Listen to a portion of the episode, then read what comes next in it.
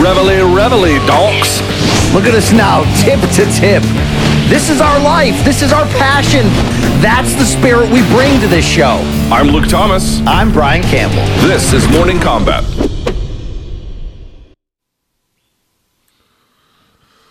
Well, hi, everybody. I don't even know what the date is. I think it's Thursday, May 14th, 2020, and it is time for Morning Kombat Extra. Huh? A little extra MK in extra, your life. baby. Uh, my name is Luke Thomas. I'm one half of this hosting duo. You know the gentleman on the other side of the screen. You probably have DM'd him very, very horrific things. It is the one and only Brian Campbell. Uh, hold on, Brian. Why are we hearing the feed all of a sudden? 15 seconds later. This is more of a Jay problem than a me problem. Jay, we can hear the feed from 15 seconds ago. It's real bad. Yeah, We're maybe, live, guys. maybe not do that. Yeah, No, I can't. I Please can't don't do hear that. It. I can't hear it. All right. Uh, look, Oh, we God. wanted to. We wanted to. Uh, yeah, Luke, it's actually Here, on here, you. on. This is great, guys. This is great. Why don't we, Why don't we start over at the top? Oh, we're live. We're live. All right. well, Luke, I'll take it from here. Uh, yeah, look, Morning Kombat's so good. You know, we wanted to to give you this taste a go. second time this week. Just get it on the lips. It just, oh man, you know.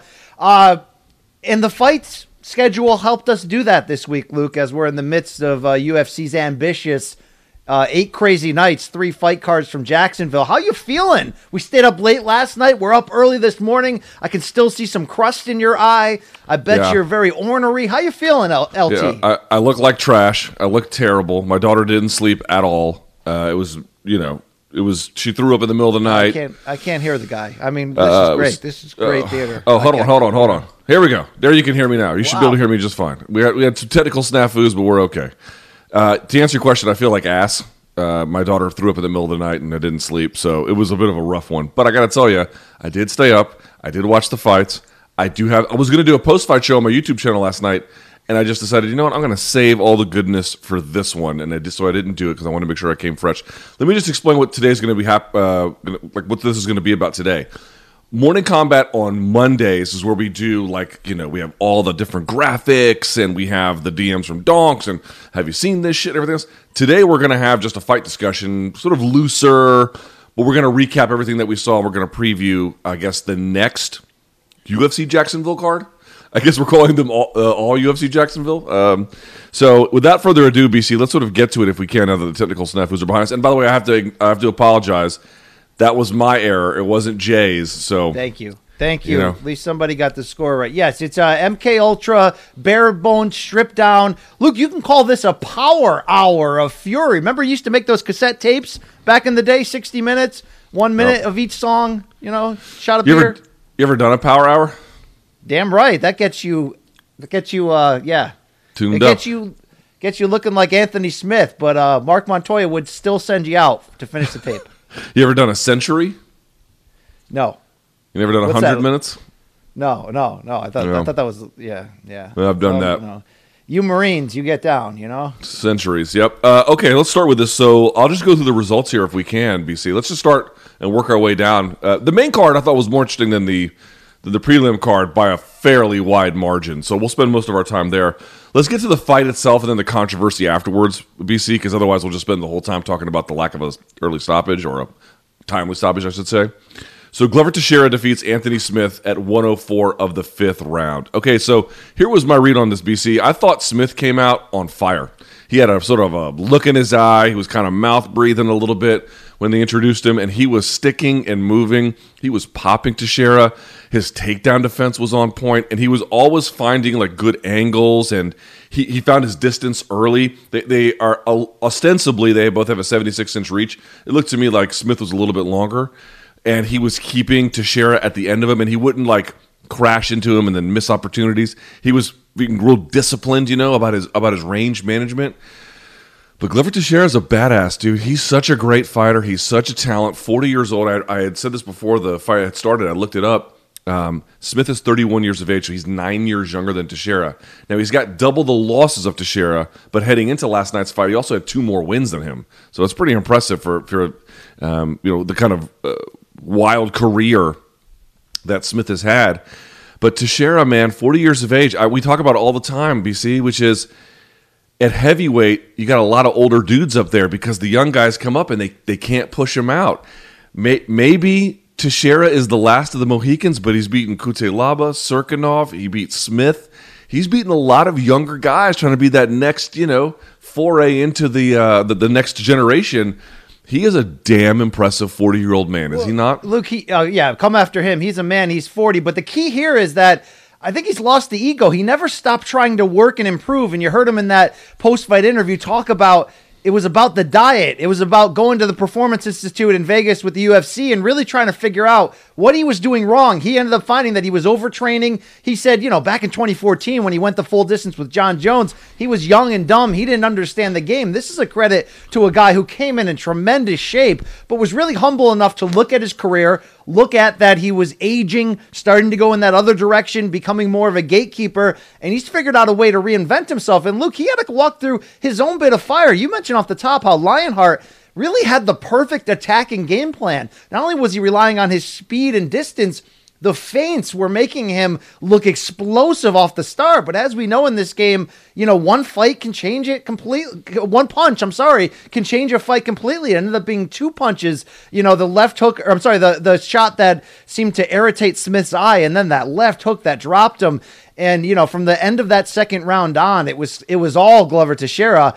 And then, of course, you had that unfortunate car wreck, which was the fact that Teixeira never quite committed to going to the finish for the finish, and that Smith was too tough, too able for his own good in that moment where guys normally get finished, that he was able to elongate his time in there. And I think you saw that tweet of what he ended up texting ESPN's Ariel Helwani, which was a broken everything, Luke. I mean, teeth falling out, broken orbitable nose, on and on. I mean, the guy just took a shellacking. I think it's time to put Coach Marc Montoya on trial, Luke, because this ain't one or twice. This is now three times, Luke. Three times, okay? My So not wait, my so- vasectomy. so hold on, just to clarify. times, Luke. The three the three would be arguably it'd be Eric Anders versus Khalil Rountree. It'd be this Oh, I didn't one. even consider that one. I didn't even have that on my list, Luke. I had Thomas Gifford getting sent to hell way unnecessarily. And correct me if I'm Mike wrong, Davis. but isn't Rocky Pennington on that list too? I thought that was Jason Lutz. I will correct myself if I was wrong on that, but you know, you adding another one in there, not one, not two, but three. Um, MMA seems to be more apt to let fighters hang out there amidst trouble than boxing, maybe because boxing's got a history of deaths in the ring. So, you know, you see quicker stoppages, but come on, somebody had to be the adult in the room there. And I'm not even sure referee Jason Herzog isn't, you know, under some level of scrutiny to, to just be like, this man's not coming back. He's not going to win this fight. Yeah, I mean, there's a lot to unpack here. So the three that I'm aware of were Khalil Rountree just absolutely demolishing Eric Anders, and then him just being sent out there like no one really saying, "All right, enough's enough." Now that was a three round fight. That was not, you know, I don't think the brain damage consideration was nearly as present. But okay, so that would be one. The Pennington one, I'm pretty sure is Jason Lutz or Lutz. I'm not sure how you pronounce it. Former Lehigh wrestler. And then uh, obviously last night was really bad, and the Thomas Gifford one was real. I mean, Mike Davis was tuning him up. In fact, that loss was so bad he got bounced from the organization as a consequence. And then last night was uh, I was shocked. I was legitimately shocked. I mean, there's so many angles to this, right? You know, did you ever watch the fight? We we were in Baltimore together for the um, Gervonta Davis fight, maybe a week after Maxim Dadashev had died in uh, the National Harbor in Prince George's County. Did you actually watch the Dadashev fight? Yes.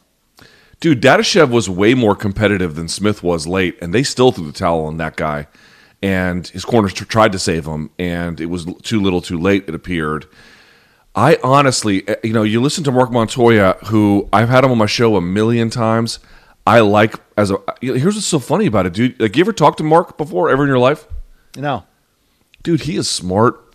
He is kind. He is thoughtful. He is rational.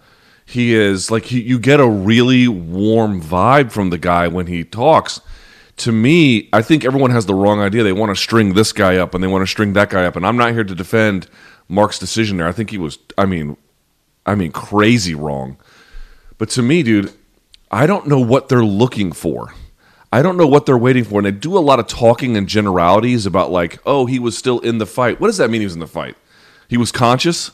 You know, he was you know, Well, uh, you, Luke, you do have to add that element that I mentioned that Glover just didn't commit to going for the finish. And if at any point, especially the two times he had full mount but wasn't able to finish it, he never committed to just going with 15 straight, you know, hammer shots to force Herzog to hook it. Now, look, that's easier said than done when you're on top and you can tell that Anthony Smith might still be in the fight, might still be game. Glover doesn't want to gas himself out. He's aware that this is a five round fight and he's 40 years old. I get that. I'm not blaming him for Smith getting, you know, more damage because as you saw in that little exchange they had, which was interesting to hear the, the microphones pick up where Glover was like, "Look, I'm sorry, this is, you know, this is the business basically. This is this is what happens." But you felt like he could have finished that in round 3 if he had really committed to it and it's just it's just unfortunate, Luke. I mean, in boxing you tend to get Now look, it's different. The gloves are padded more. There's more long-term damage in boxing from taking so many shots but you always sort of see the, the, the, first time you see a guy really wobbly or on, you know, Queer Street, as they say, more often than not these days, the referees are jumping in. And I know that's angering certain fans, but you don't want to leave a guy sort of defenseless and half in the bag to get hurt more. I feel like in MMA, that's that's just part of it. You know, a guy will sit on your chest when you're in that mode and just just swing away at you. And you know, you don't want to go too far in sanitizing the sport. Look at the NFL right now. Passing records getting broken left and right. You know, the quarterbacks are staying healthy though, but it's a totally different game. But it, that's got to be on the coach to just be like, even if he wins this, it's not going to be worth the damage he's going to take. And here's the other part about it. Everyone's like, what about referee Jason Herzog? And I'm like, well, he could have stopped it. I mean, sending Smith out for that last round, I don't understand that at all. When he went back to that stool, that was the time to be like, sorry. And then it was the round before that where Herzog should have said to him, and you see this in boxing all the time. If a guy's getting tuned up and it was getting a little dicey, the referee will, when the guy goes back to his corner, will say, "Son, you need to show me something. I'm going to wave this off." Okay, that's the official warning from the referee. You need to do something here. He should have said that to him. I guess after the third, they sent him out to the fourth. So, I mean, it stopped, the fight was stopped in the fifth, right? Yeah. So after the fourth, that, he should have never gone back out there. They should have never happened. That, that fight was completely over. And this weird thing that happens where, where people are like, oh, he was still in the fight. There was a chance he could win. We've seen people come back. Like, dude, yeah. Uh, at any point, even a guy badly rocked probably could, or um, could conceivably come back. But you have two sort of scenarios you're facing. One is an extraordinarily unlikely but possible comeback. The other one is, and it is significantly more likely, they're going to take unnecessary abuse.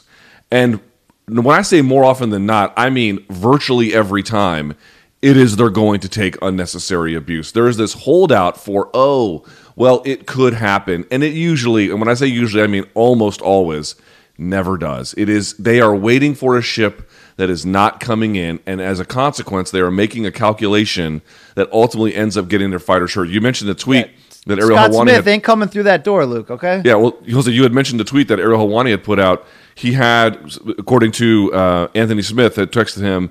He had a broken orbital, a broken nose, a cut under one of his eyes, and then two missing teeth. Initially, Montoya had told Brett Okamoto it was just veneers, which still would not be great. But it was no, actually not. They te- were real teeth. Yeah. Yeah, one in the back and one in the front. He lost two different kinds of teeth. And he told, and Luke, sorry to interrupt you. He told Montoya before round five, I, I'm, my teeth are getting knocked out. And if you saw his body language, which you did on the cameras, and nobody had a closer view than Montoya, that's a that's a hurt man. And look, there's sometimes that justification that well, it's a title fight. Send Rocky Pennington back out there. This may be the only chance in her career she can rally. I understand having more of a hook, right? That's why Brock Lesnar was allowed to continue at the end of round one against uh, Shane Carwin. It's a title fight, right? Josh Rosenthal, roll, roll me up one, by the way. Um, but this is look. I get this fight is is pivotal. You know, Smith wins this, he's right back in title contention. He lose it, he goes back to the line. Well, he he may have lost three years to his career in this fight, Luke. That's just the way it is. Okay, some things will never change. But come on, Montoya, you're on the hook right now. You're on the hook. Yeah, I, I mean, we've said this before on the show. It's worth reiterating. Boxing is more sensitive to this because they they've just seen the worst of it.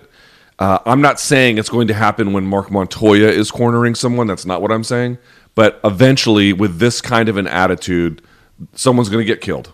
You know, someone's going to get killed. Someone noteworthy, someone people like, If he's going to come, he or she is going to come from a good team with a good coach that's well respected, that's successful, and they're going to either get killed or they're going to be put into a coma or they're going to have irreparable and significant life altering brain damage. It is it is just inevitable, essentially, at this point. And I mean, look, we we, we celebrated Tony Ferguson's uh, toughness last Saturday, his ability to to not only take that damage but actually like stay in the game plan and still try to win, but you know, in hindsight, Luke, that could have been one of those fights, to be honest with you. And I know that's an interim title fight. Tony Ferguson's got a track record, all that. I'm not saying that fight should have necessarily been stopped either, although you easily could have and it would have been justified. But um, that's a fight that could have led to one of those scary moments that you're talking about. It's, it's, it is what it is, right? I mean, you can only put so much lipstick on this damn pig, but you do have to be as smart as you possibly can because unlike boxing with the way the fight is set up you don't get that 10 seconds to uh, you know gain back your your your sense and, and, and clear the cobwebs.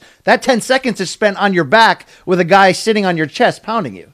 Right. The last thing on this um, i suspect that you know smith works at SiriusXM. i, I suspect um, you know he's a colleague but i suspect when he finally does talk to the media he will defend it you know, uh, they all they all do because they don't want to throw their coach under the bus unless they really feel like they were done wrong. But I want to say this is not like the COVID debate where it's MMA media on one side and others on the other one.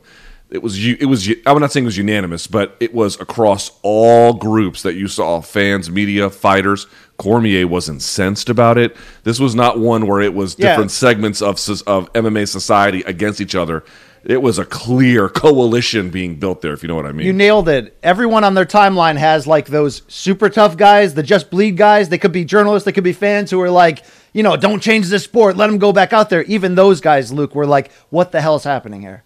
All right, so let me ask you, where does Glover Teixeira go from here? What do you think? I think he's one big win away from a title shot. In this light heavyweight division, look, it's gotten really interesting out of nowhere, Luke. Jon Jones cleaned it out twice. I was pushing for him to go to heavyweight because there was nothing left. Fulfill your destiny, Jon. It's your density. No, um, but suddenly when you've got Dom Reyes who's deserving, Jan Blachowicz who's deserving, uh, is coming back. He's going to be knocking on that door, and now you got to refurbish Glover Teixeira. It's fun. I feel like you maybe give him a coming back Thiago Santos. Maybe if you're going to use the Reyes rematch next for Jon, which we don't know yet, then you give him Blachowicz. Either way, he's one he's in it. Glover's one big win away, and that's crazy. Uh, a year ago because he had three of those four comeback wins in 2019 alone, and in 2018 you never would have guessed this for Teixeira. But Luke, he's in this. Uh, when he lost to Corey Anderson, I thought, okay, you know, Corey Anderson. I went back and I rewatched that fight yesterday in preparation for the main event, that was a phenomenal performance from Corey Anderson. But I thought, okay, here's the changing of the guard, right? This this is new replacing old because he was thoroughly controlled in that fight in every which way. I was like, wow, okay, it's finally happening. And then he just comes claws his way back. So here's my answer: if they go with the Reyes rematch for Jones, Blachowicz to Teixeira. If they go with Blachowicz Jones, then you go Reyes to Shera, Number one contender goes up there because the thing about Thiago Santos is I don't necessarily want to exclude him uh, in the way that it makes it sound like I am, but he did have a devastating series of injuries. I'm just saying, give the guy one more. To give it to to Shara, having come on a four fight win streak against the guy who's been off for you know probably well over a year at that point, to me seems a little bit much. But okay, we can How about Corey Anderson Maheta? That's some good ass matchmaking. Love that one too. That's a great real cl- contrast of styles there. All right, so Ben Rothwell defeats Ovince St. Preux, split decision, 29-28. Any strong takeaways from this one? It was kind of a weird fight, yeah? It was. I mean, look, at the end of the day, this was an experiment for OSP at heavyweight. I thought physically, you know, when he walked in the cage, he looked good. He looked rock. He looked solid. You had the belief that he could have speed and athleticism advantages that really might re- revitalize his career. You might say, well, maybe he should have been a heavyweight the whole time. Uh, not on this night, Luke. Um, you know, I don't want to disrespect the guy because you know he did land some shots late. He was able to push this to a split decision, but you know he's circling back and running the whole fight. And I and I don't doubt that he was surprised by Rothwell's hand speed and by just the overall craftiness of that absolute Harry weirdo. And I say that with love and respect. The guy's real weird, but he's also a really crafty fighter. If you're going to leave the door open and to see OSP essentially running the whole time, I know that's a filthy casual take to watch that fight and say, "Oh, he's running." Well, he was running, Luke. That was not a good performance. Um, I'm not saying you should close the door on the experiment as OSP's team was sort of doing a wait and see approach, but you know, you felt like there were times he could have dug in and made it a fight in a brawl. And when you're matching weapons against Rothwell, he may have a bigger variety of weapons, but I'm not sure he has any weapon to match the the, the type of strikes OSP maybe could have landed. Now I'm asking a guy to stand in there and risk damage, but I would have think that was a better outcome than to to run and lose a decision. So I saw Ben Rothwell went on the ESPN Plus post fight show and he spoke to Megan Olivi and, you know, you see all these articles come out being like how the fighters are training with the pandemic. And there, so many of them, virtually all of them, are putting on a happy face. It's like, yeah, I've always wanted to train over Zoom with my coach as my brother in law held pads for me. This has always been the best scenario for me. And you're like, okay, I doubt that, but whatever. I mean, you know, fighters are going to put on a happy face and they're going to not give excuses because that's the way that they are. And then after a, a, fight, especially when they lose, here they come. So he won. Uh, but what he was saying was, he has a gym in his own like uh, property, a full gym, like heavy bags and rolling, you know, mats and everything. And he was saying he didn't give actual specifics, BC, but he said that April was the most challenging training environment or training month of his life. It had never been so chaotic. It had never been so difficult. And he said that's even with all of the resources that I already have. He didn't go into detail about what that was. Maybe it was an injury or something too that compounded problems, but he sort of suggested that was just not where he wanted to be. So he's he made it about a bigger picture from his UFC return, which we'll talk about in just a second. In terms of OSP, I don't even know what to make of this one. The guy's been in the game for a long time. He's got 40 fights basically, you know, and I actually called one of them when he fought in Washington D.C. He's athletic, he's talented, he's a little bit older than people realize. OSP is sitting at 37. So a move to heavyweight in that sense makes sense. He's lost 3 of his last 4, but, you know, he fought a bunch in 2018 and had some good wins. So it's like he still catches people who make mistakes with sort of interesting, sometimes silly stuff. The win over Corey Anderson was beautiful. Uh, I don't read too much into it for him. For Rothwell well, coming back, his, he played to his poor uh, his poor stereotypes of being a fighter that doesn't do enough in there. Yeah, but he also just like he still he, like here's the thing. He always seems like off balance with his footwork at times you know? He's kind of like stumbling like a newborn deer a little bit.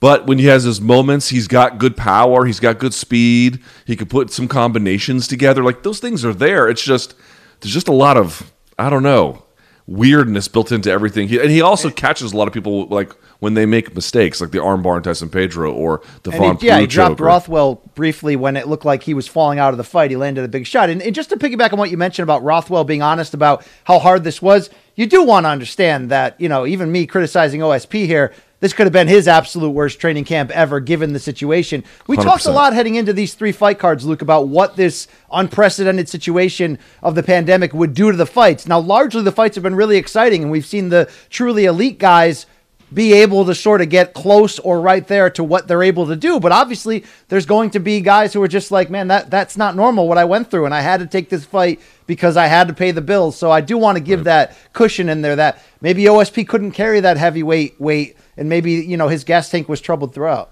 Yeah, I just feel like Ben Rothwell's had a really weird comeback. So he had that fight against Dos Santos where he was basically just, you know, Dos Santos was better that night in Croatia in 2016, three years away. He come he comes back and he fought Blagoy Ivanov. I thought he won that fight, but he lost it. Then he fought Orlovsky, and it was just a gross, not great. And then he beat Stefan Struve, but you know the guy got kicked in the balls seventy five thousand times. And then he fought. And then he fought Ovince St. Preux, and he won. He deserved to win. When they announced the split, I was like, "Oh, here we go." He deserved to win, but you know, I just feel like Rothwell in this sort of last chapter here of the UFC run he's trying to get the car into like third and fourth and fifth gear, and he's having moments where you know you can feel the transmission maybe getting you there, but he's having a little bit of problems with it as well. You know, and him, let's see how old he is here. He is 38 years old. You know, it's going to be kind of hard. Um, how sad is it though? And by the way, shout out to Rothwell for the win, and shout out to what Alexei Oleinik did against Fabricio Werdum. But how sad is it when you get a win in a co-main event and you're like, with all due respect, I'd love to call out Alexei Oleinik, and you're like, oh, Okay, you can. Yeah, sure, you can have him. You don't like that fight? I mean, I do, and I actually really like Alexei Oleinik and have been a fan of his rise. It's just sort of like that was like a wah wah. No, I'm not saying hey, you should have been like Stipe, call me, but still, it was. uh It was yeah, okay. Yeah. I, I like it because it's two old dudes, two old bears, you know, wrestling for dominance of the campsite, and they're going to slug it out probably in inadvisable ways, and it's going to be great. Plus, both have a sort of a funny and unique capacity to sub- be able to submit anyone. You know, Oleinik has submitted the you know a lot of people, obviously, and uh, Josh Barnett got submitted by Ben Rothwell. He almost had a ten finger guillotine on OSP yesterday. So you know they, they're they're old crafty vets, probably a little long. Well, definitely a little long in the tooth. I, I, who are you going to call out? You're going to call out, you know, I don't know. You should have called out me. Let me make a matchup Monday for you, Luke. Uh, drop me off at a gas station in Kenosha. Ben Rothwell and I looking at the that ro- the rollers of tornadoes. Who's coming out of there uh, uh, standing with the full belly? I think I could take him. Yeah, I don't. I think it'd be a very bad night for you. Uh, so let's go to this one. You take it away, BC. Drew Dober defeating Alexander Hernandez, 425 of the second round. I loved everything about it. Give me your biggest takeaway from the fight. Yeah, Drew Dober is the biggest head, the second biggest headline. I'm sorry, after Glover Teixeira of this fight card. Uh, this was a rise up. Now look, he's in the lightweight division. It, it's it's all killer, no filler. So you're going to need even more than three consecutive wins, all by knockout, to really crack that code. But look, uh, Hernandez is a tough out, man. You know, I don't think he was as bad as the performance ultimately showed against Cowboy. I thought he was a little bit too cocky there. You look at his track record, he's a confident, tough out, and he was fairly game in this one. But Drew Dober's evolution as a striker is so evident. He didn't have this type of pop and and speed and relentless. Like he's putting the full package together, is what I'm saying, Luke. And and he's got the quickness at southpaw. He punches and flurries. Um, and it's just really with the confidence was what jumped out to me. He's looking like a guy who who believes he's ready for for big business, and for him afterwards to respectfully say, "Look, give me some names now. Like give me Paul Felder," and to see uh, Felder, you know, sit in cage side, go yeah, I think I'd do that. Uh, I think I'd watch that, Luke. Uh, Drew Dober has a uh, very interesting ceiling potential here. I mean, as you know, good looking guy, can talk, but he's starting to put it together, and that's key. Drew Dober started out in the UFC and even for a while maintained kind of a reputation as a guy who definitely deserved to be here, but was sort of the guy you would see at the beginning of cards or on the prelims on ESPN or Fox Sports, whatever the time frame was you might see them on European cards fighting their next up and coming guy. They're trying to, to see if they're good or not. And that was sort of, for a while, it seemed his ceiling. And that's not the worst place to be, but you just thought that might be as good as it gets for him. And slowly but surely, man, that guy has really improved. I put him up there for one of the most improved fighters currently right now in the UFC in terms of where they started to where they have arrived and there's plenty of time left for him to even get better than he already is. He is only 31 years of age and has not taken a ton of damage. No, he doesn't have a ton of losses, but the losses that he had were the kind where you're like, oh, you're not ready for this level. So, for example, the two right. that stand out, although there are some other ones, were uh, Olivier Aubin-Mercier and then Benil Dariush. Funnily enough, those are guys that Alexander Hernandez had defeated. Uh, he had stopped, in fact, Benil Dariush, and he had out wrestled uh, Aubin-Mercier. And so you thought, wow, man, this is a really interesting matchup for virtue of that reason. And it, yes, the the, the Haqparast win was nice, and the Polo Reyes win was nice, but he hasn't really turned the corner. Wow, dude, he looked great yesterday, unbelievable. And you know what really stuck out to me was he had a good game plan to start, and it was working. And then he came out in the second round and he made an adjustment, which was he really confined the space and he found the, the, the, combinations that were working better. And he was all over Hernandez like white on rice. And it didn't really matter where the fight went, except when he was on his back. And even then, you saw him get, get taken to his back once and then get out. Hernandez tried again and he immediately separated. He was learning on the fly, he was making adaptations. He's already come all this way. He's a devastating puncher, very accurate.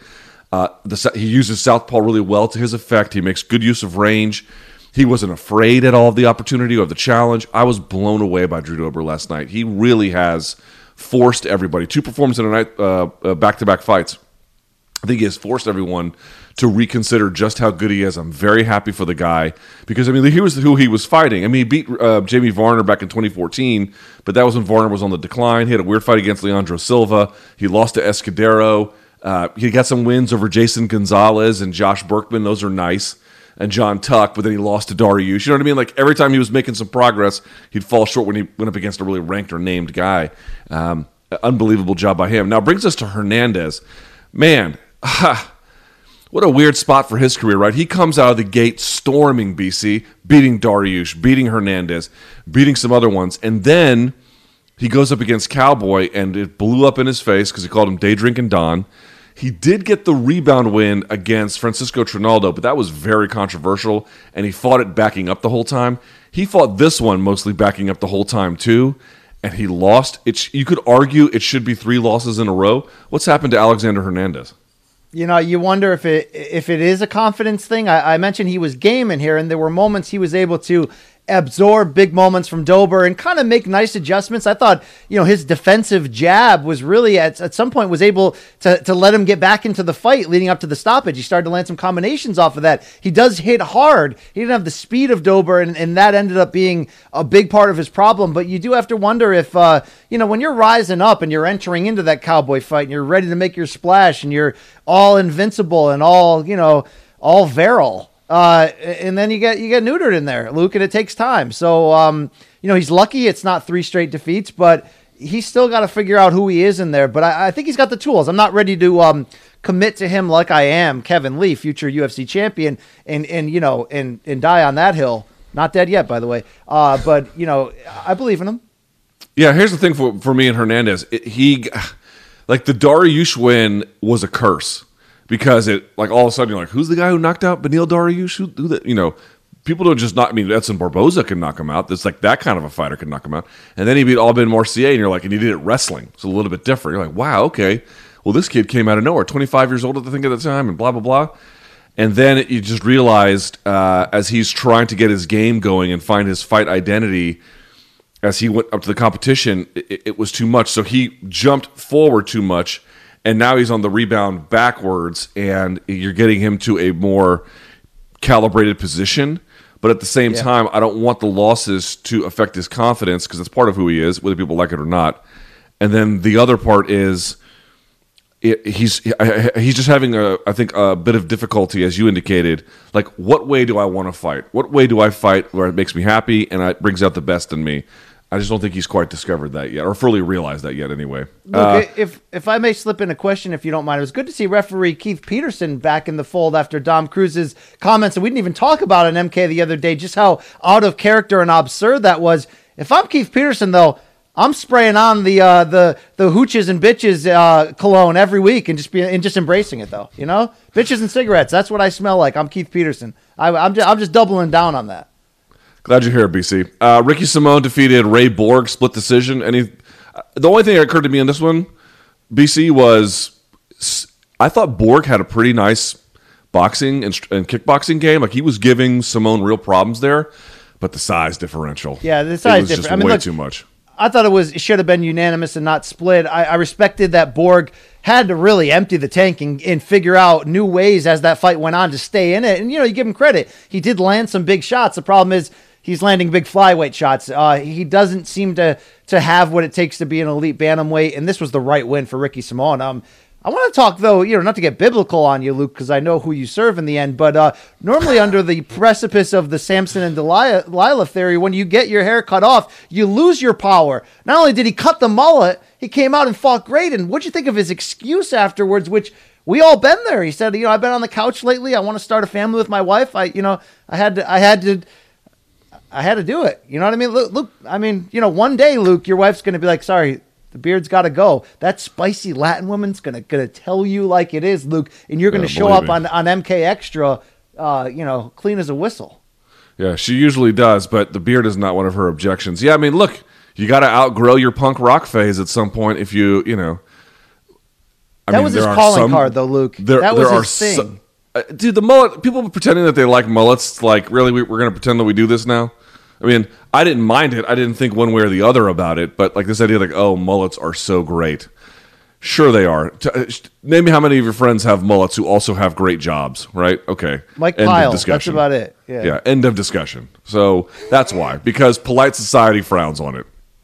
All right. Joe Exotic. Uh, yeah, Joe Exotic. Yeah. Yeah, Joe Exotic. Where's he? Prison. That's where you end up with a mullet, BC.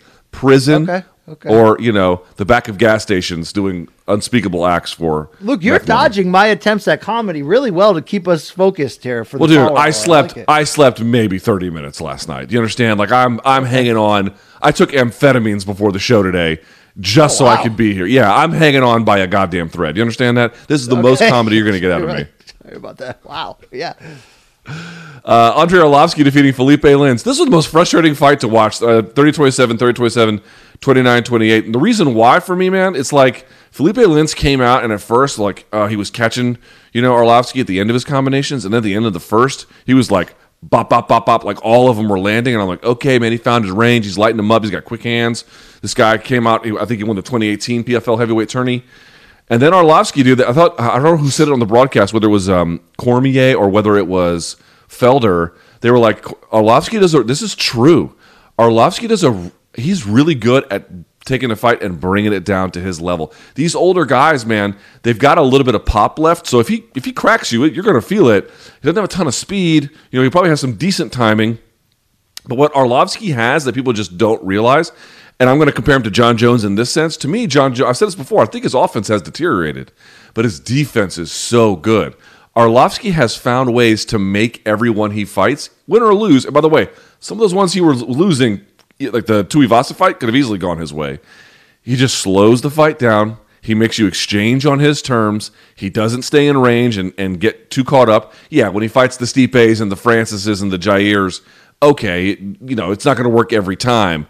But if you're not one of the top tier heavyweights, he's going to bring everything down to a level that he finds manageable and he's going to find a way to win. You got to give him credit for that. Yeah, look, I was uh, the last decade. Jon Anik said it great on the broadcast that we're like 11 years into talking bad about his chin and waiting for his own sort of Liddell phase of knockout loss, knockout loss, knockout loss, retirement. Problem is, like, those knockouts are actually fewer and far between, even though I predicted Lins would kind of make a statement and come here and get that knockout. And like you said, first couple right hands, you're like, oh, yeah, he's going to get there. The problem is, you're right. We don't give Arlovski enough for the intangibles that he still holds. And that's a good gas tank, by the way. And that's a big part about why he won this fight because Lins seemed to gas in, in, that third round when he really needed to put something together. He didn't have it, and Arlovski had enough volume to keep him away. But I think Arlovski has those veteran tricks to be able to make Felipe, Philippe Lins realize – I'm going to pay a price to try to knock him out and actively win that. So when you, like you said, take him down a notch, when suddenly Lins is not headhunting and he's trying to win a point fight instead, well, he's not as skilled or experienced. And Arlovski's ability at 41 to retain a lot of those skills, still have confidence to go out there. He does have a lot of dis- sneaky decision wins, Luke, in during this run that have certainly kept his career alive. But um, it's a good win, man. You know, it, was tough to see Lins, who looked good in the first 30 seconds, kind of devolve, but that's why we have these sort of gatekeepers. I mean, that's who Arlovski is, but that's that's a good ass win. Dude, I want you to point out here twice in his career he had a four fight losing streak against Fedor, Brett Rogers, Silva, and Kharitonov. Uh, his Strikeforce run did not go well, and then he came back and won a bunch of fights. Right, he lost the Anthony Johnson one, but still he won a bunch, including beating Brendan Schaub, Antonio Silva, Frank Mir, and Travis Browne. Then he loses five in a row to Stipe, Overeem, Barnett, Francis, and then Marcin Tybura, and he still came back and won again. And then he lost to Tai Tuivasa, Shamil Abdurakhimov. The Walt Harris one was a uh, uh, uh, no contest, but Walt had won. And then uh, Augusto Sakai, and then he came back and won. On three different occasions in his career, he's had at least a four fight losing streak, in one case, five and he still found ways to get wins. I've never heard of something like that. I've never seen that before to have those kinds of rough patches and then still find a way to persevere. And did, she do you hear those those man screams that he left that, that he let out after Lins went toe on tip there and kicked him really hard uh, south of the yeah. equator? Without the crowd there, you got to really feel his pain and agony, Luke. You really, I know you were going to focus in on that. I know you were thinking about Arlovski's balls all night long. Stop it. Stop uh, it. He's, he, He's a bully beatdown alumni. Shout out to that show. Remember? I remember Miller? that. That's right. So was Eddie Alvarez. Uh, Thiago Moises defeating Michael Johnson. This one kind of broke my heart, if I could be honest with you. 25 seconds into the second round. I mean, I have nothing against Thiago Moises, but I said this last night on Twitter. Michael Johnson's had a weird career. He's got he beat up Tony Ferguson. Like you go watch that fight, like it was not close. Michael Johnson. Michael Johnson wasn't like destroying him, but it was clear who won. He knocked out Dustin Poirier in the first round. He's beaten Andre Fili. He's got a, he uh, stopped, I think, Edson Barboza. Like he's beaten. He hurt Khabib. Good. He hurt Khabib. Hurt Khabib, yeah, he's beaten and or at least been very competitive with literally the division's best. And he now has his record. I think is either 19 and 16 or 20 and 16. He's a nearly, according to Wikipedia, 19 and 16. He's a five, almost a 500 fighter, and he was winning the first round. BC handily until he just wasn't, and everything just collapsed in an instant. Yeah, shout out to Moises for being able to turn it around that quickly. But, you know, it's tough with Johnson because he has those wins that you mentioned. He always matches himself tough, but he's just short of of being able to be elites on that regular level. I mean, look, you look great against Justin Gaethje in that war and had big moments, and also got stopped and lost that fight. So uh, he doesn't take those filler fights too often in between that repad your record. He seems to go for it every time out, and when you do that and you're just shy of being great, it's an unfortunate situation because he's much, much, much better than his resume will. I mean, than his record will ever tell you, and we all know that in our hearts. Uh, but you know, it is what it is. At the end of the day, you check his Wikipedia page if you don't know him, and you go, "Oh, that guy sucks." No, he's he's really good, but he found another way to lose. Luke, it, it happens. Yeah, why is he so inconsistent? What's your theory there? I don't know. You know, I don't know how he trains. I don't know his mindset well enough. You know, I mean, I think there is something to say about how hard he regularly matches himself in the fights he accepts. Um, you know, do we bite down too much on the fool's gold of how good he actually is because he finds moments against elite guys like Khabib in that first round? Is he really not as good as we think he is? Well, even I don't believe that. I've seen him beat Tony Ferguson, I've seen him beat Poirier, but there is something that stops him from getting over that hill. I don't know what it is.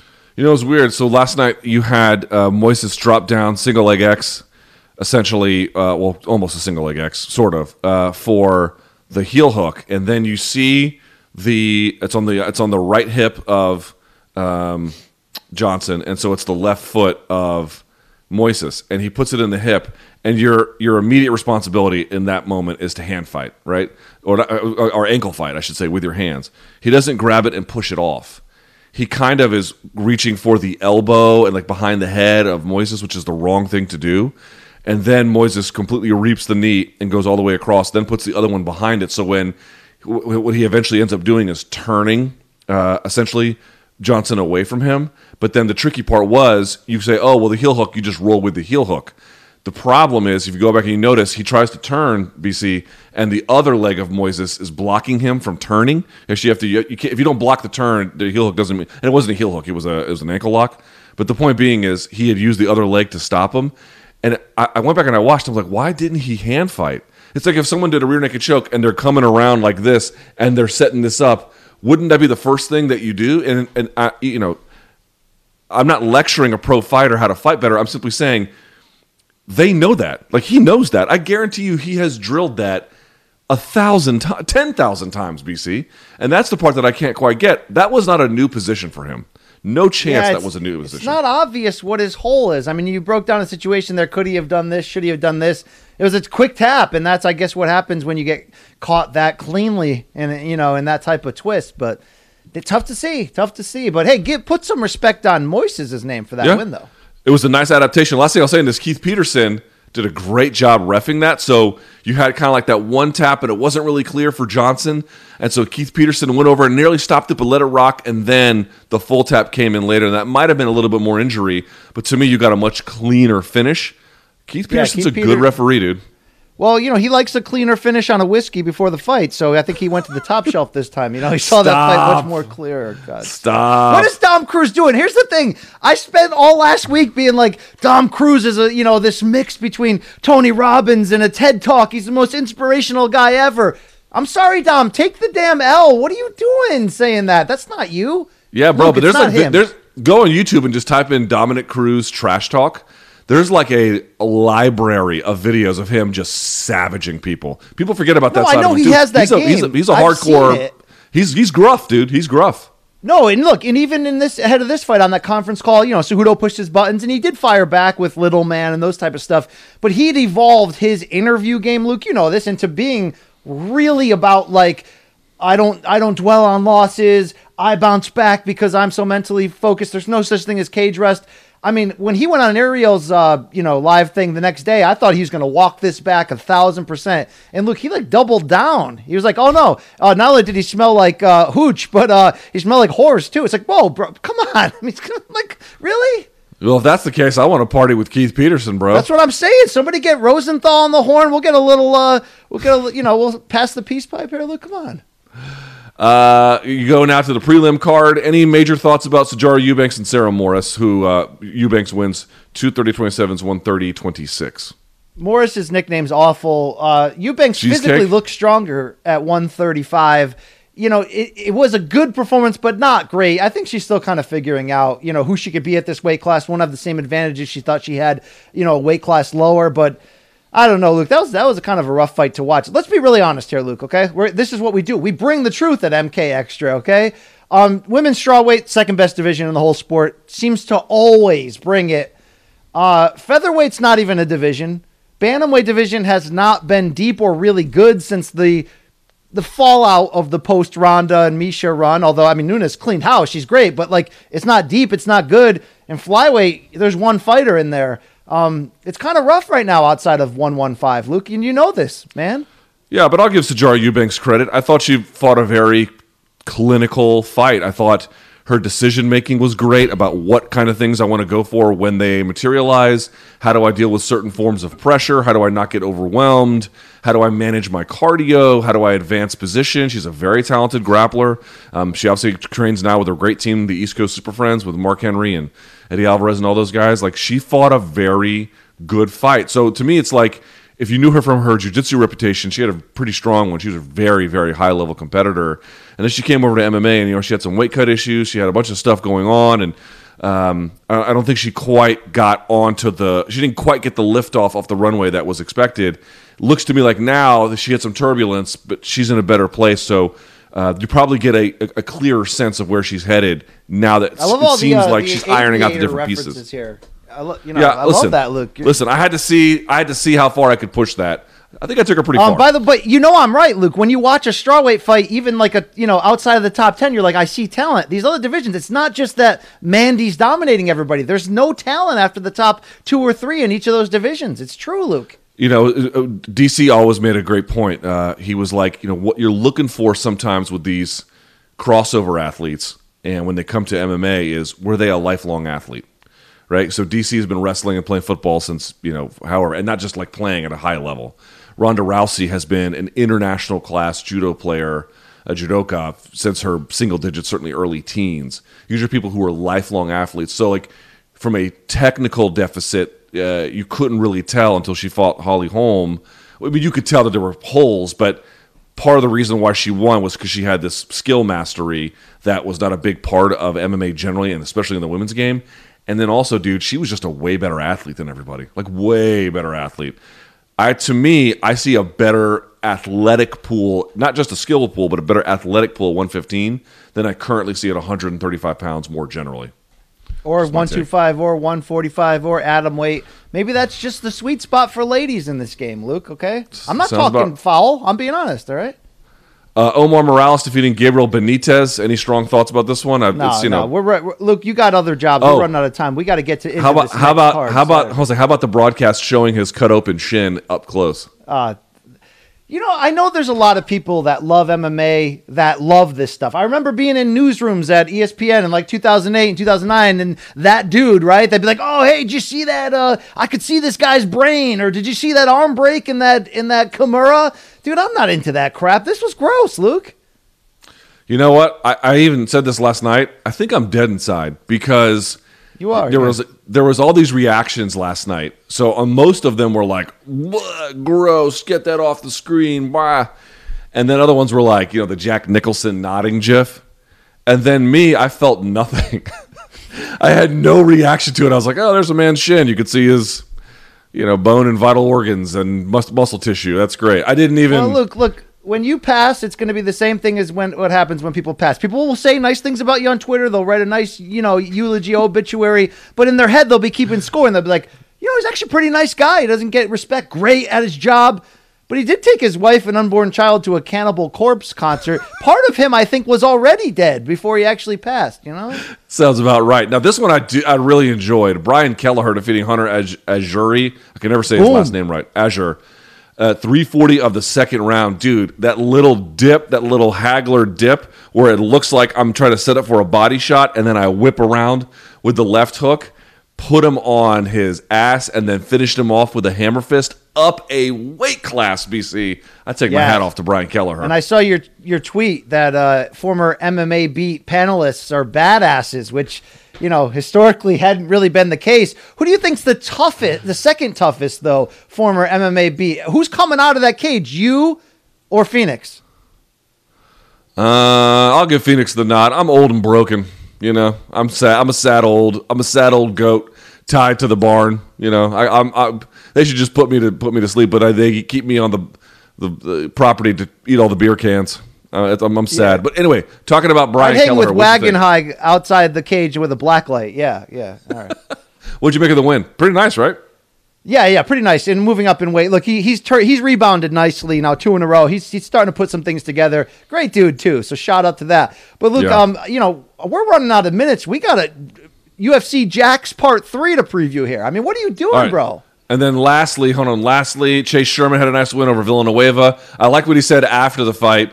The, like, what's it like to be back in the UFC? He's like, you ever order a ten piece and then they bring you that extra wing? It's like that, bro. I was like, Chase Sherman, I understand you, sir. I understand you. What a great comparison.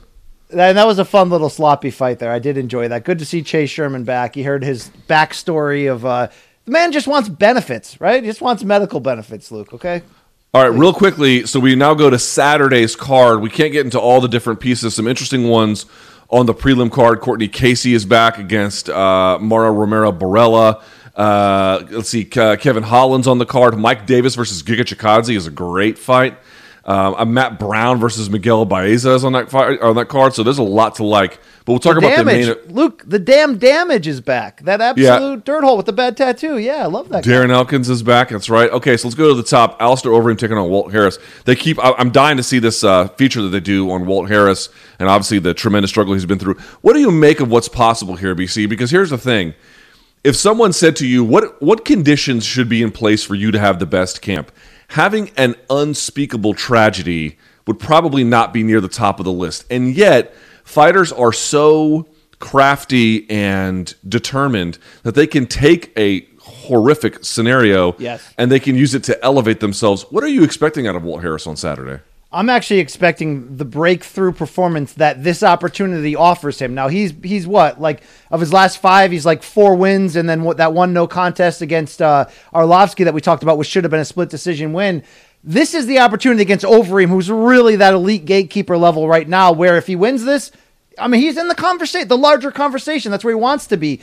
But to play into the mental side that you're talking about now, look, I'm not a fighter. I, I, I didn't lose a child there, but you know, I had a point in my career where my wife gave birth to twins four months premature. They were in separate hospitals for almost a full year, back in and out of hospitals for a year. I remember at that time, Luke, working at ESPN, just throwing myself into my career, and it was really a. Uh, the it was therapy. It was the only way to sort of stay normal. Well, I can't control all this other stuff in my life, but I can control this one thing. So I'm just gonna I'm gonna cling to this and go for it. And I I think there's a reason why you have things like Brett Favre having that incredible Monday Night Football game after his father died, right? Throwing all those touchdowns. When you have that type of hurt in that moment, sometimes you can bring out the best work. It's a crude comparison, but it's why the best rock albums typically come after, you know, these guys go through heartbreak and near heroin death, Luke. It's it's real. That's what happens, okay?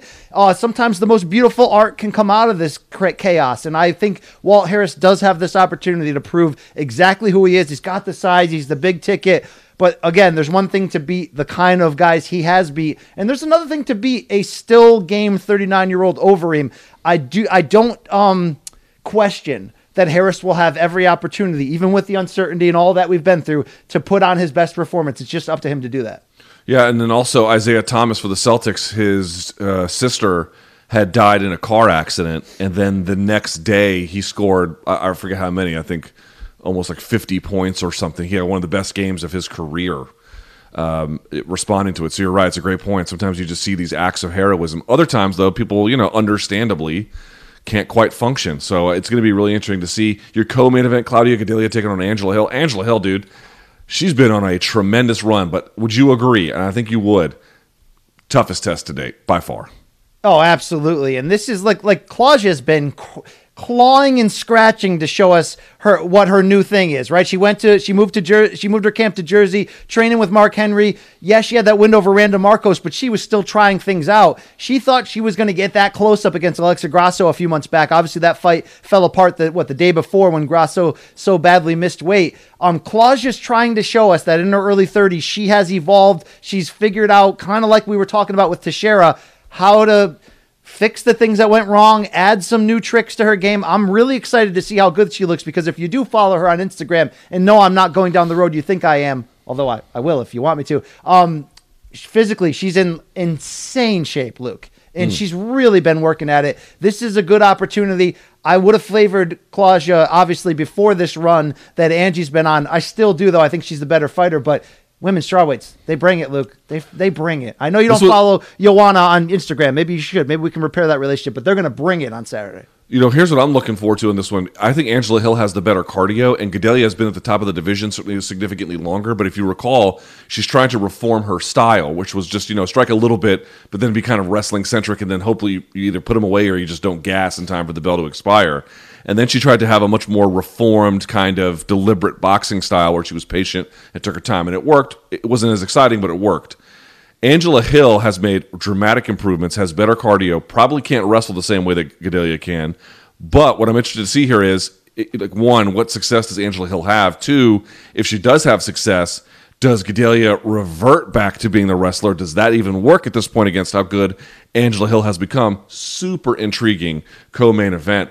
The other fight and, you know, Mark card Henry's got the codes. He's got the number system. I'm really looking forward to see if Claudia can can play in that style. And look, if she wins this, if Gadelha moves on, I mean, pick the fights you want to see her in. A trilogy with Joanna would bang. How about a rematch with Andrade? How about seeing her one day against Namajunas? There's some big fights ahead for her. Totally. And then you have Dan Ige taking on Edson Barboza. I love everything about this fight. Barboza is a guy who, you know, we've talked about guys who just don't give up on themselves after difficulty and and have uh, trying to come back. You know, that guy, everyone I've ever talked to who trains with him, and even now they're like, he just, I mean, he does not miss a practice, doesn't miss a minute of it. He is in there working his balls off every time. But Dan Ige is the same way. And we were talking about Drew Dober making improvements. Dan Ige came in, and I looked at him, and I certainly respected him. I was like, he's a good fighter. But I didn't know he was like a good fighter. Dude, he might actually be a very good fighter. This is his chance to prove to us are you that next level guy? He got a new four fight deal with the UFC. He trains with Eric Nicksick out of Extreme Couture alongside of, well, he's the same coach who trains uh, uh, Francis Ngannou and this is a this is his chance. This is his chance to elevate himself to that next level. And then for Barboza, BC, this is his chance to say, "Wait a second, young fella, you know, I, I still got some work to do in this division. I'm very excited about what's about to happen here."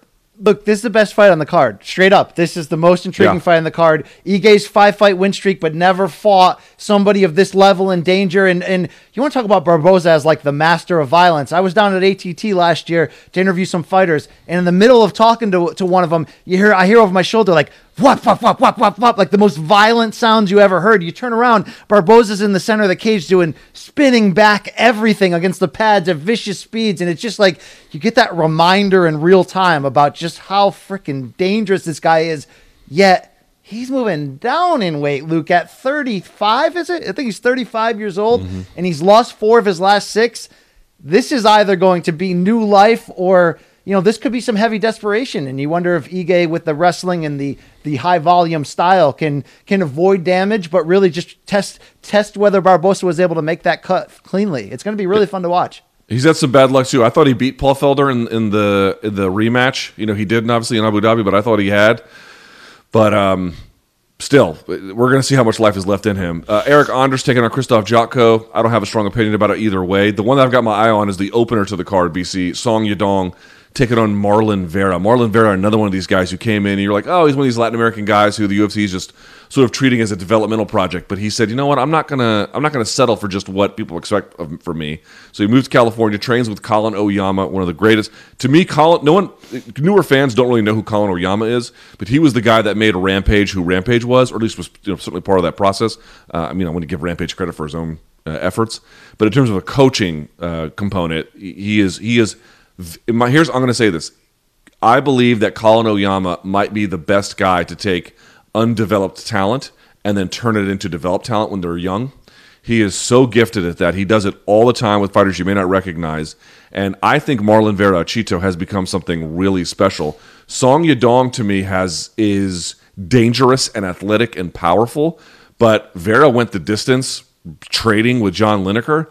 I like Vera's chances Ooh. here to show us that he is a really, really serious contender um, in that featherweight division. Yeah, and he's on a hell of a quiet win streak, you know, which you just alluded to yourself, Vera. Um, you have to love what Sadong brings, though. 22 years old. He hasn't lost in something like eight fights. He's like 7 0 and 1. And that one was that draw against Cody Stamann, where, you know, he got docked a point. I thought he was the better fighter that night. He's one of Mr. Faber's boys. And, you know, I feel like Uriah's been talking about this guy forever Yet the kid's still only 22, Luke. This is a hell of a good fight. Look, I'm telling you, of the three cards, obviously 249 was so stacked, and I think it actually exceeded our expectations for a Wednesday night fight. Last night was really fun, but Saturday has a lot of potential to really jump out, jump out of, uh, jump out of the womb here. Jump. What am I saying here? Throw the throw the baby out with the with the with the. Uh, yeah. Anyway, um, you quickly went over that. Uh, Krzysztof Jotko, uh, Eryk, your boy, uh, Anders. They're gonna bang, Luke. Yeah, it's a fine fight. I mean, again, I have nothing against it. It just doesn't, doesn't stand out among the rest of the, the card there. But as I mentioned, okay. Matt Brown coming back against Miguel Baeza. I love that. Anthony Hernandez taking on Kevin Holland should be fine. On the undercard, the sleeper is what, Mike Davis is the guy that tuned up Thomas Gifford, and then Giga Chikadze, this you know international class kickboxer. That should be a hell of a contest. Courtney Casey, Mara Romero Borella, Darren Elkins, as you mentioned, against Nate Land- Landwehr and then Rodrigo Nascimento taking on Don'Tale Mayes. Um, I think he's from the Contender series, if memory serves. So there you go. Any final thoughts, BC? Um, that? Just that it seems to be, you know, if UFC gets through this third card in eight days without anything catastrophic, uh, well done by them. You know, they, they are bringing it back. You're seeing now what Arizona is opening up the doors, Florida a lot. You know, your pro sports is coming back. You know, love them or hate them, Dana was a big part of that. So I'm I'm I'm happy to see it, Luke. Uh, we need it. Our business needs it. Uh, as long as it can be done right. This has been so much fun this week. It's been it's been crazy. We're we're putting out shows left and right. Oh, speaking of that, Luke, can we can we drop a Barry Horowitz here on our fine folks at at uh, Morning Kombat Showtime Malka? Uh, we got a new show, Luke. We certainly do. It airs tonight. So if you're watching this, it's uh, Thursday, May 14th. Tonight on Showtime Extreme, I believe at 10 p.m. if memory serves. BC, well, you and I on the low have been doing episodes where you and I we speak to Scott Coker and Mauro Ranallo about some of Strikeforce's biggest fights, biggest rivalries, biggest moments. We did Thompson Melendez, we did Cormier's run through the heavyweight Grand Prix, we did what made Frank Shamrock one of the bigger stars yeah. of the Strike think of Force. who's in that think of who's in that archive vault. You're you're talking about guys like Nick Diaz, Cung Le. I mean, there there's some fun stuff coming in this series, Luke. It's been a lot of fun. And don't forget about Friday, this Friday night, 10 p.m. Eastern. You want a little MK companion? How about when Showtime re airs Mayweather McGregor? Little fun fight to go back and watch again. Mayweather Maidana won. Really, arguably Floyd's most exciting fight, maybe outside of those uh, Castillo fights. We're going to be there along with them. Okay, two beer minimum. It's going to be fun. Luke, all right, you ready? It's going to be. Yeah, we, we have a, we have a lot. So we'll broadcast today. Uh, we, you can check the one on Showtime Extreme tonight, and then of course we have the companion tomorrow, and then Saturday of the fights. So we're keeping people uh, locked on with plenty of content, plenty of analysis and insight, and then we're back on Monday, BC, for another round of the traditional Morning Kombat show. What do you think for our first Morning Kombat extra? I thought it went pretty good, except for my snafus that ruined things at the beginning we didn't even hear from Jay once, except I even made a Back to the Future reference. And this guy who who made that Back in Time documentary, he didn't even chirp in on there. So it was nice to hear. You know, Jay took the yes. day off. It was great. The, sound of silence when Jay is around is is truly a, a joy. Uh, okay, BC, uh, do, do they have any graphics for us to plug on social? I don't think that they do. Let's see. You got any graphics for us to plug? No graphics. No graphics. You got nothing. All right. Well, you listen you know where to follow us. Uh, like the video, subscribe to the channel, check us out uh, 10 p.m. on Showtime Extreme tonight, and then tomorrow join me and BC. I think also at 10 p.m. on regular Showtime. Hey, let's watch Mayweather Maidana and then relive Mayweather McGregor together. Oh, bring a beer, bring it. a glass of wine, bring some booze, and let's have a good time. Right? Yeah, Sound people, pretty good? Let me let me put the last bit of pressure on you people. Now is the time to subscribe on YouTube and tell your friends and and tweet it out and say, "Hey, I really love this show. You should do the same because you hear the our potential right now for expansion, right? We're bulging at the seams here. So be a part of that. Get on board early. Uh, all you have to do is click subscribe, okay? I'm not asking you to get the emails or anything. Just click subscribe, okay? Do it. All right. I, I, yeah. Thank you. Thank you. I want to get out of this basement one day. Yeah, I agree. All right, BC, great stuff today. Um, hope everyone enjoyed it. Thank you guys so much for watching. We'll be back with you live on Friday night. Check us out on Showtime Extreme tonight. And until next time, may all of your gains be loyal.